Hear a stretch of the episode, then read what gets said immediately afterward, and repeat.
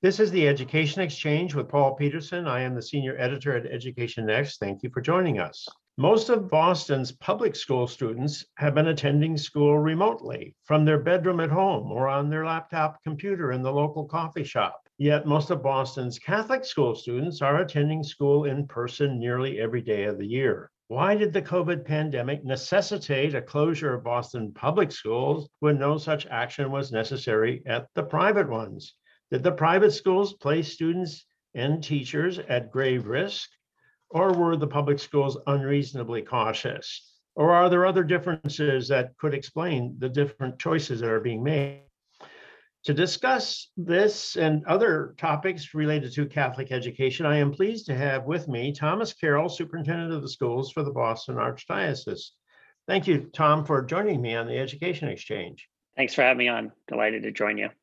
Well, Tom, can you, let, us not get into the pandemic immediately. Let me just get some context. How many students attend Catholic schools in Boston and, and, and how many schools are there? How, how big a system is this that you are responsible for?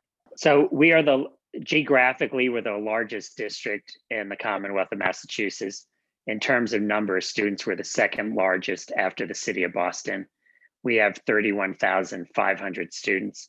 We also have uh, roughly 4,200 faculty and staff, and everyone spread across 100 individual Catholic schools. And the Archdiocese geographic footprint runs from Plymouth, Massachusetts in the south, as in the Mayflower, all the way up to the New Hampshire border and west of Boston, almost to Worcester, Massachusetts. So you're almost exactly what people say uh, the public school system should be. It should be coincident with the metropolitan area, and that's just about where you are. Pretty much, that's true. Uh, and we've, and the the other thing is we have a great diversity of schools. So we have STEM schools. We have the the only uh, all male Catholic boys choir school in the country. Uh, we're opening a blended learning academy in the fall uh, which is unique as well. And so there's, and we have a mix of co-ed schools and uh, single gender schools. And we also have schools that are serving children uh, in great economic poverty. At the same time, we have affluent schools and schools serving middle class and working class populations. Well, historically speaking, Catholic schools were concentrated in the core city of Boston.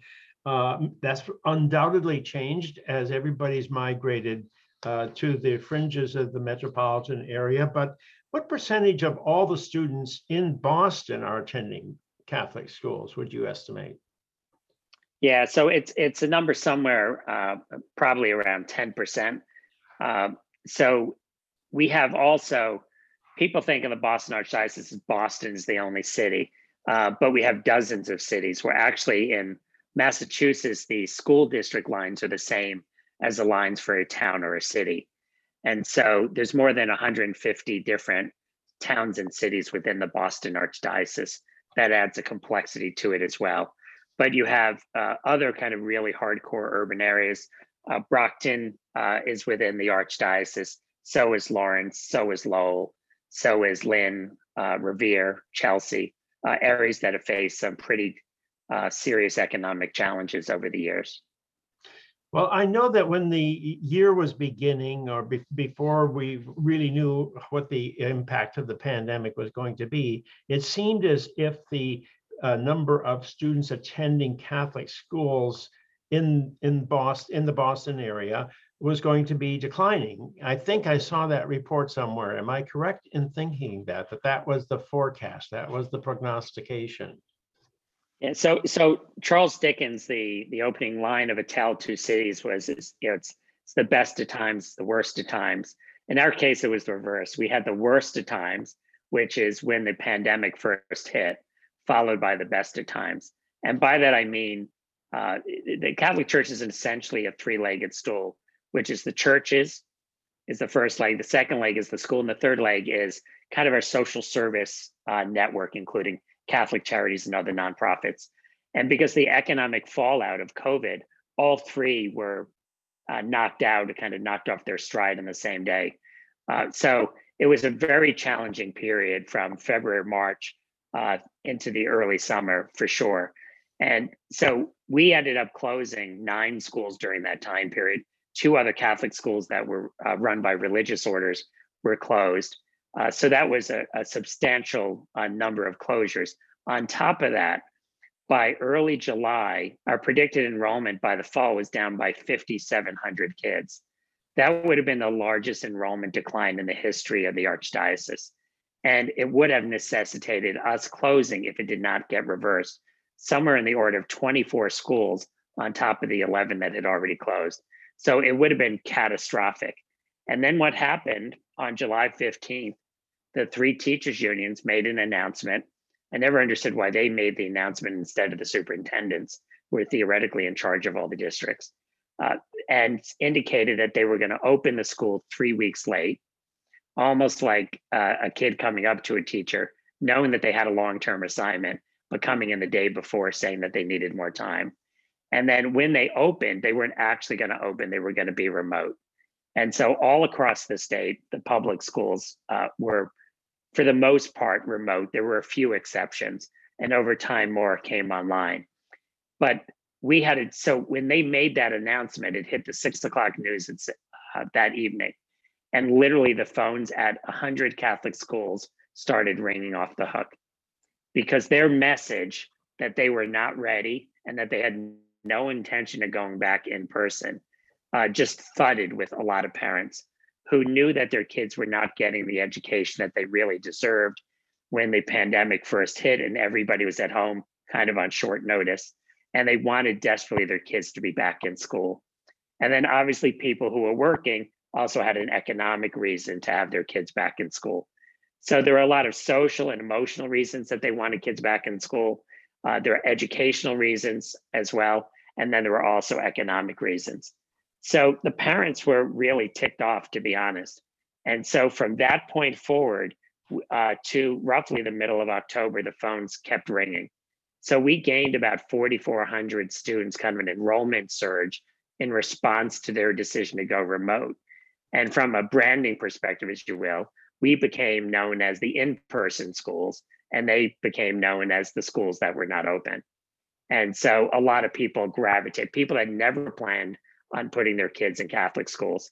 Now, a lot of them are Catholic because we're talking about the Boston area, where it's one of the most Catholic areas in the country. Uh, but the people that their family financial plan did not contemplate them paying tuition, and they just were never looking at a religious school option.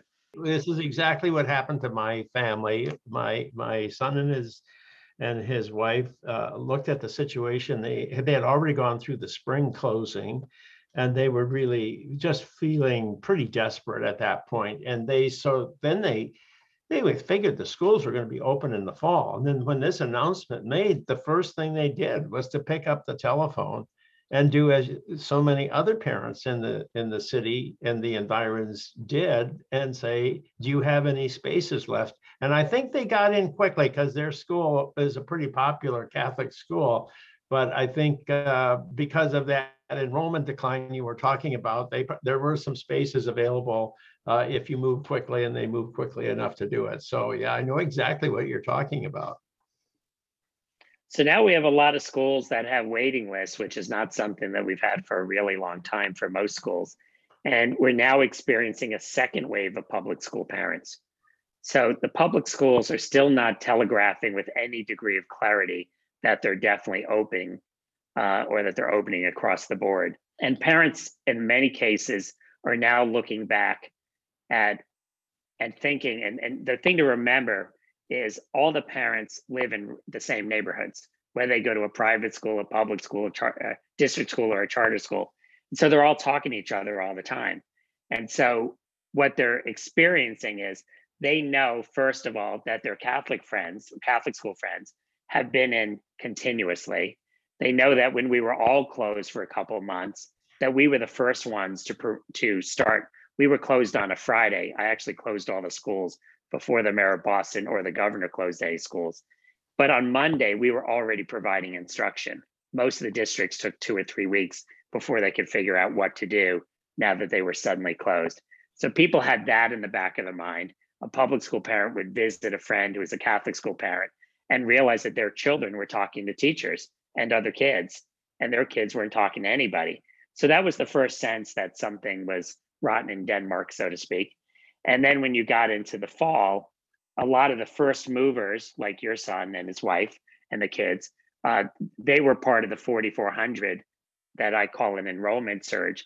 And so now we have this second wave of people who, frankly, looking back at the learning loss that their kids have experienced over this past year and kind of the social complications of kids not seeing each other, not seeing their teachers, not seeing their friends as easily, uh, frankly think they made a mistake not being in that first wave of defections from the public school into the Catholic school. I think the whole thing is an argument for school choice uh, because if we did not exist as an alternative system, those parents would have been in a really, really tough spot. So I think one of the the blessings of Boston in particular, but the whole state is there are a lot of options. And so if people aren't happy, they're not captive, they can go somewhere else.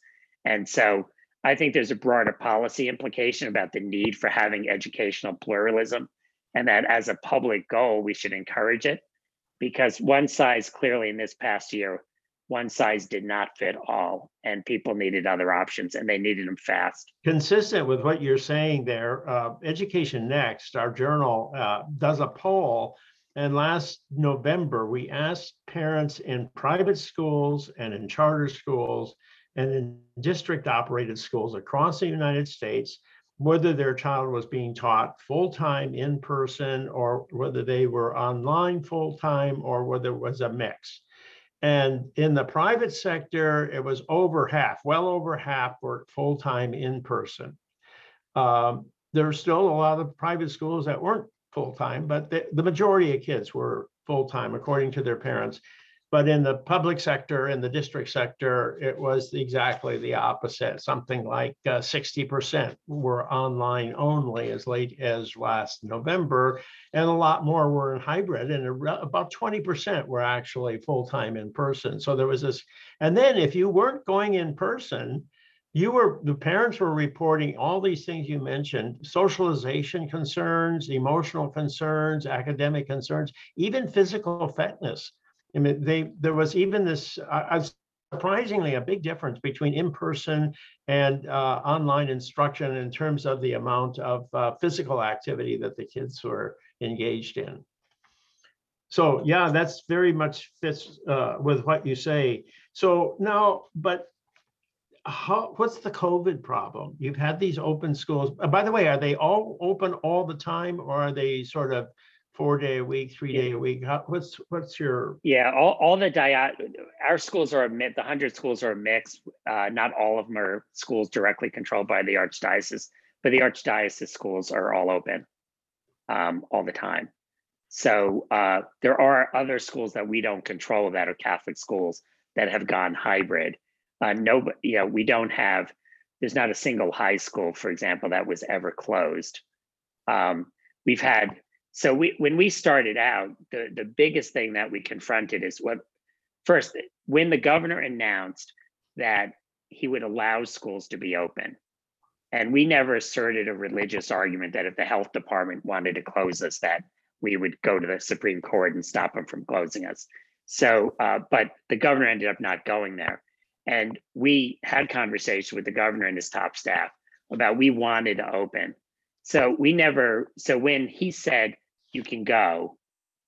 All we focused on was how do you open safely and how do you handle the technology so that if anybody had to be out of the class because they had a compromised person in their household or because they came in contact with an infected person, how do we make sure that their learning is not disrupted at all? And so we focused on the how. The other team, so to speak, focused on do we even want to open? And so their response was, well, we need to call a union meeting and have a discussion and go on for weeks, became months and so forth. And uh, but meantime, we were just getting ready to open and doing all the things we had to do. And we were ahead of them on technology and a bunch of different things. What were the things you had to do? Well, the big thing is we were buying uh, like just simple things like cleaning supplies. We were buying the same time that everybody in the entire country was trying to get the same stuff. So we had almost like a D-Day landing logistical side of this, which is we have 100 schools, they're all over the place. We have a lot of people, right? So that's part one. So we had to make sure we could get supplies and we didn't have any gaps in supplies because if we couldn't ensure that the buildings were clean and that people could wipe their hands and all that, the whole the health protocols would fall apart. And we had to make sure that everybody had masks and so forth.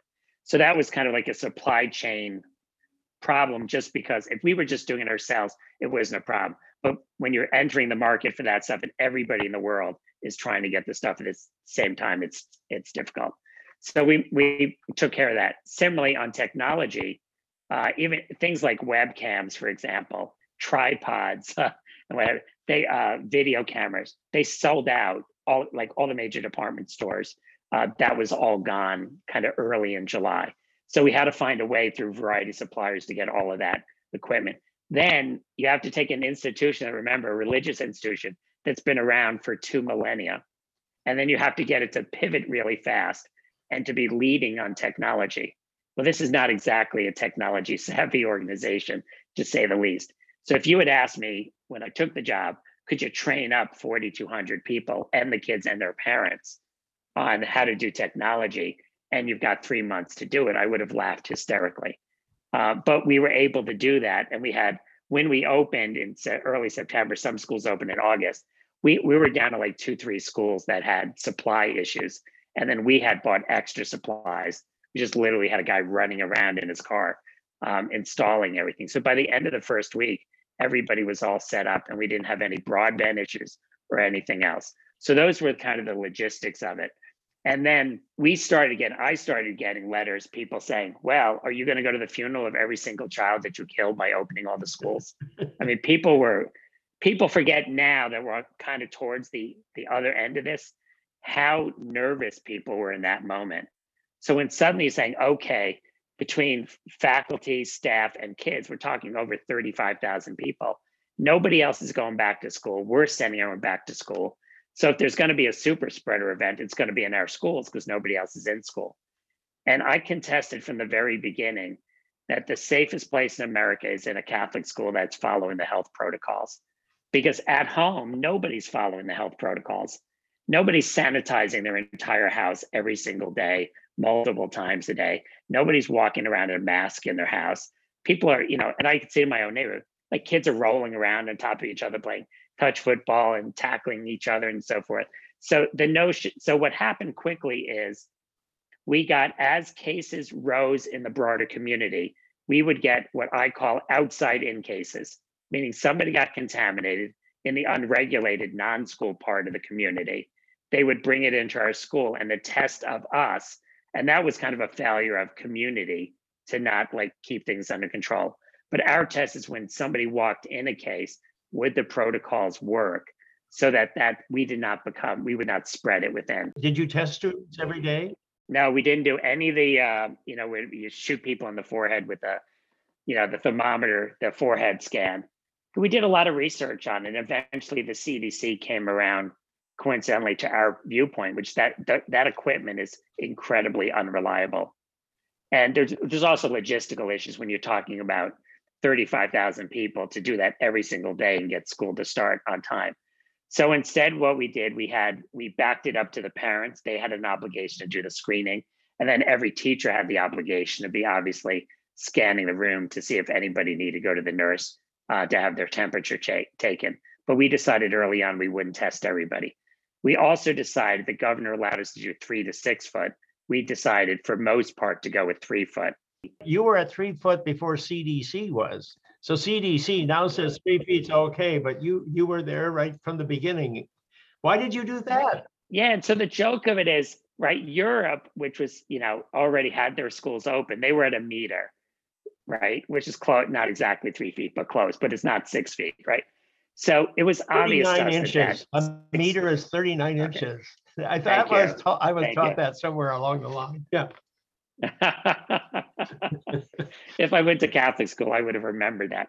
But so so and it turns out that for 150 years, Catholic schools have had all the desks three feet apart, um, and and nice neat rows. And the the Catholic advantage in the sense is like we have nice neat rows. Everybody's not nobody's allowed to touch anybody, and everybody has to look forward and pay attention to the teacher. And the teacher's up, you know, at the front of the room, kind of thing. And that that format, if you will, that's been around forever and replicated by a lot of public schools, uh, happens to be really good in a pandemic. The other advantage that the Catholics have is no matter what else we do, and I think we do a lot of things well, but the thing we're really known for is getting kids to follow instructions. That's the like, if you can't do that, get out of Catholic schools. Like you have no business being a Catholic school teacher, a Catholic school leader. So even without the nuns, we get kids to follow instructions. Well, the way to stay safe in a pandemic is to follow instructions from adults on what the health protocols are. Then the other thing that I think helped us is in Massachusetts, unlike many other states and the nation, uh, you had a governor who is a very calm person, one of the most popular governors in the country, but you have a Republican governor in a Democratic state, and you have a Democratic mayor, Marty Walsh, the governor's Charlie Baker, and they were very collegial to each other and they were on the same page. And both of them made very unpopular decisions that were the right decisions based on science and health data in the time. And both of them were willing to amend the decisions they made when the data pointed in a different direction. So when Governor Baker realized that we were not eh, early on, we had no cases of spread whatsoever. We went about two and a half months before we had our first case of somebody catching a case within the school. And so when he realized that, and we were the only test bed for what worked because the other schools were remote. So you didn't know if the health protocols that the governor came up with actually worked other than with us. And so we gave all of our data to the state and the governor was astonished. And we were surprised too. We didn't think we'd make it this far. It, just, it went a lot better. That health protocols worked a lot better than we ever imagined. If you look at the national data, you see that the incidence of COVID uh, among children is minuscule. It's like one in a million, and uh, you know the death the death rate is almost zero. Uh, maybe there's some children with more comorbidities that uh, have a problem, but the death rate is almost zero. Back the hospitalization rate is minimal. Uh, so really, it even that was evident even in the first couple of months, and may have led to your decision to open. You must have been looking at that data, and the European data was suggesting the same thing that kids were not being adversely affected by this particular disease.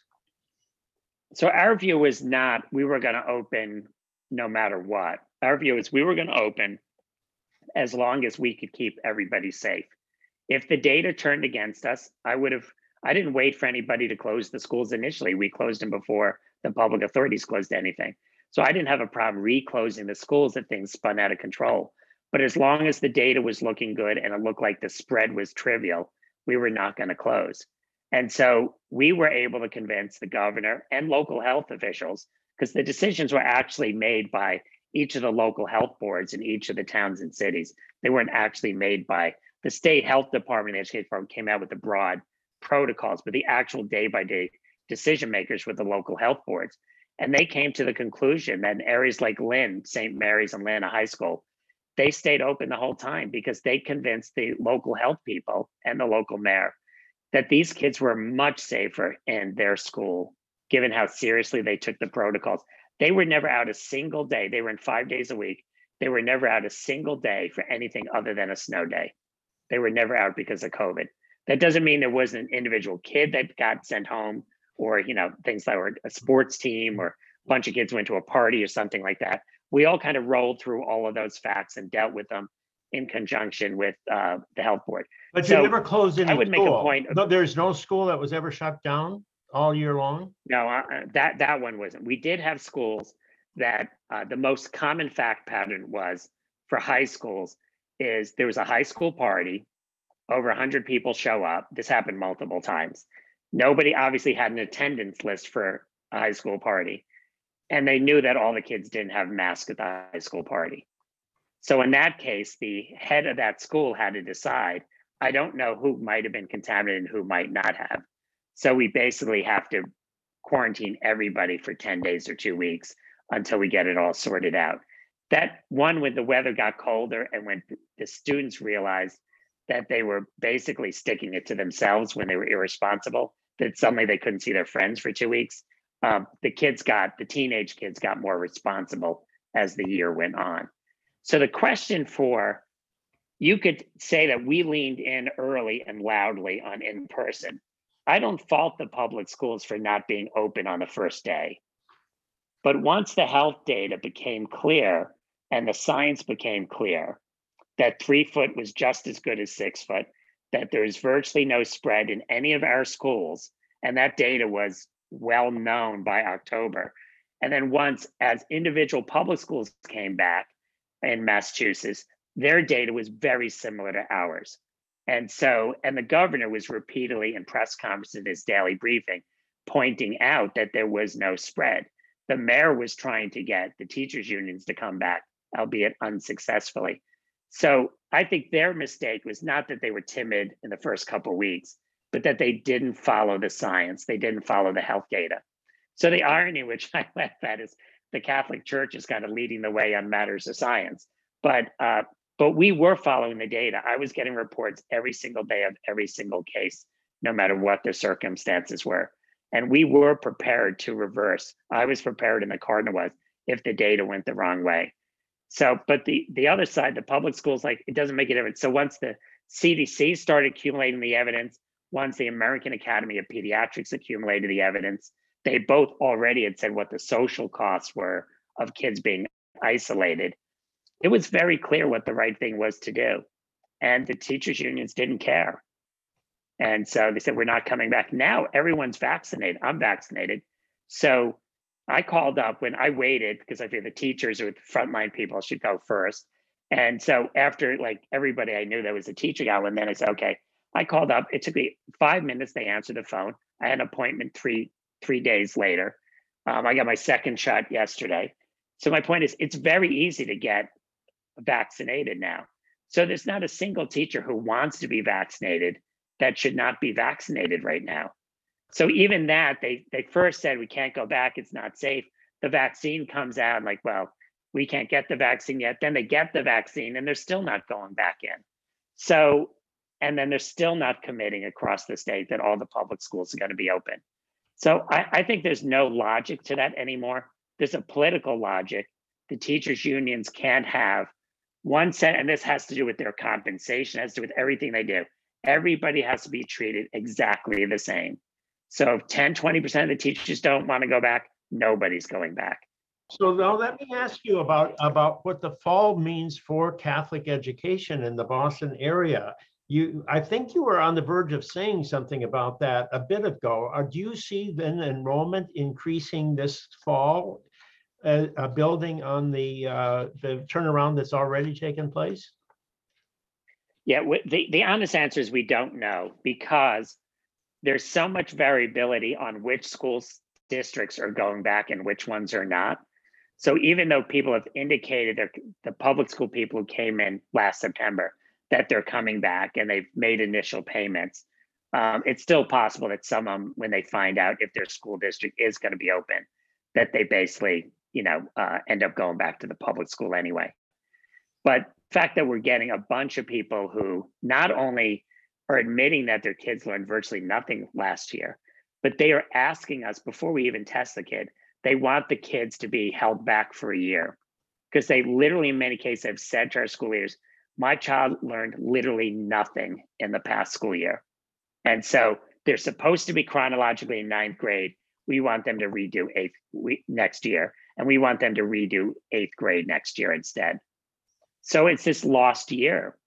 And so, and this is not having a even impact either, because obviously, if you're from an affluent family, you can hire tutors. The parents, you know, there's lots of enrichment programs they can arrange.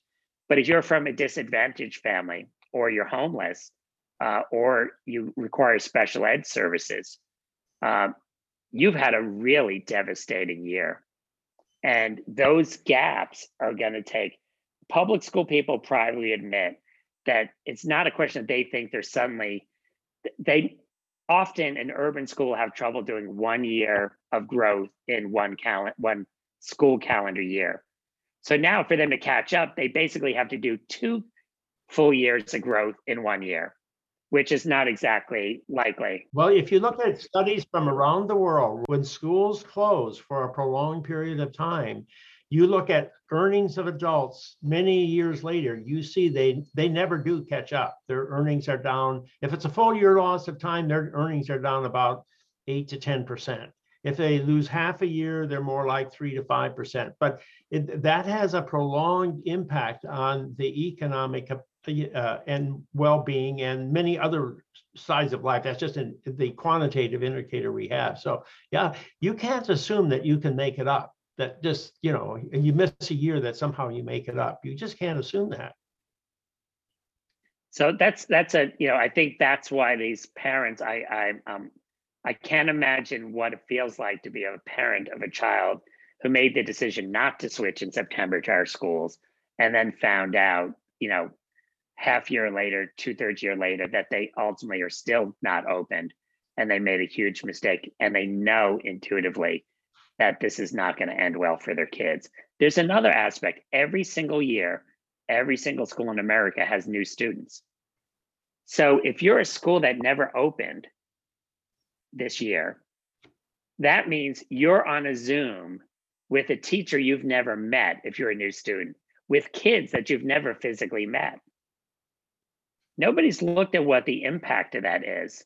How do you how do you develop an attachment to any people in your classroom if it's a purely virtual relationship. So we always thought when we said we were going to open, I, I, would say like privately, boy, I sure hope we can get a few months out of this. Like I didn't think we were going to get the whole year, right? Because you didn't really know how the the, the uh, virus was going to play out, how COVID was going to play out. But our focus as as a religious institution is we wanted to reestablish the sense of community we wanted all the new kids to get to meet their teachers and their classmates.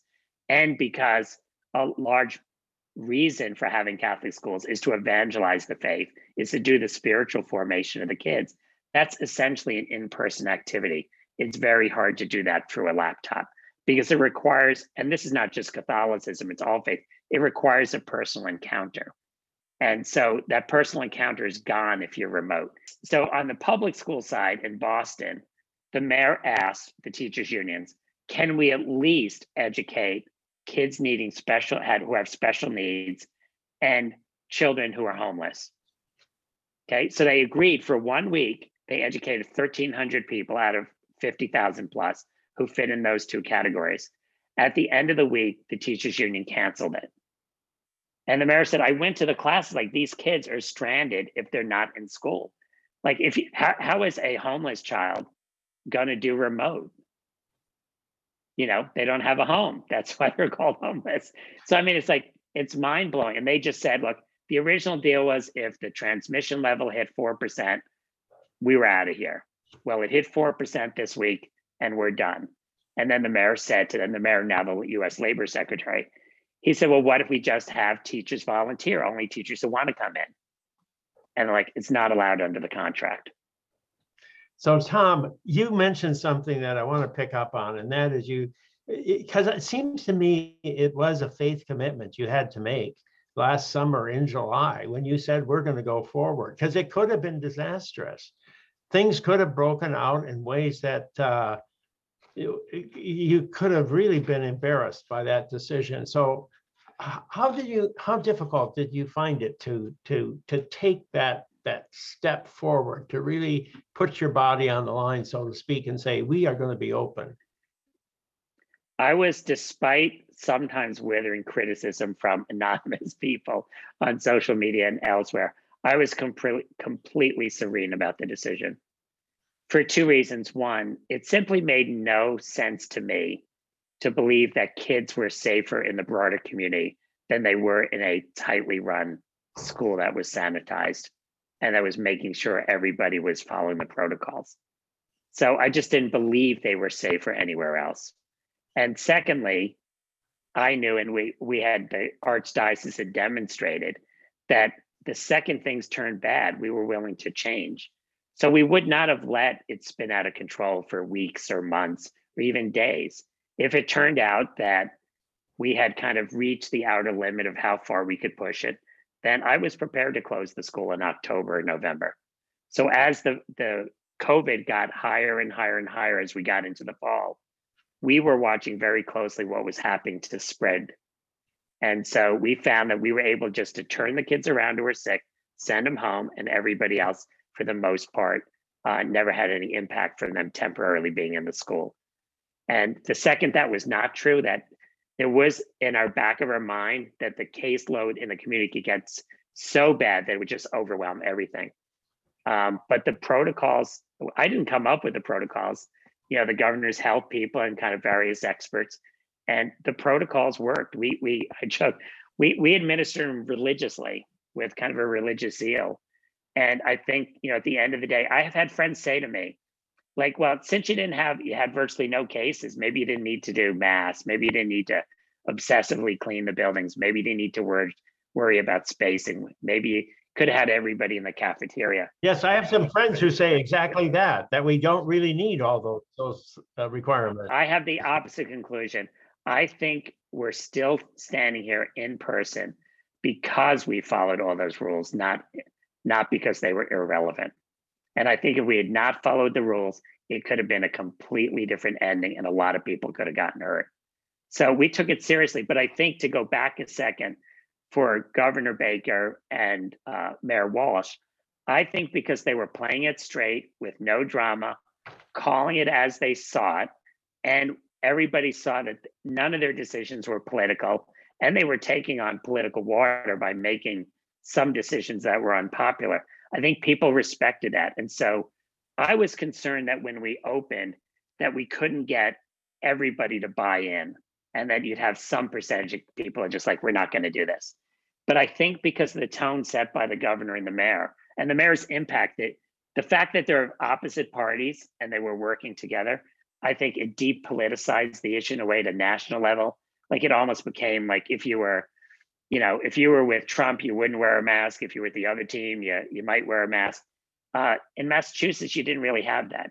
People just respected the steady leadership we had in this state, and the protocols worked. So I'm not sure what they're going to look like going forward, but they certainly for this year of the pandemic, it worked, and the evidence is in the, the health data.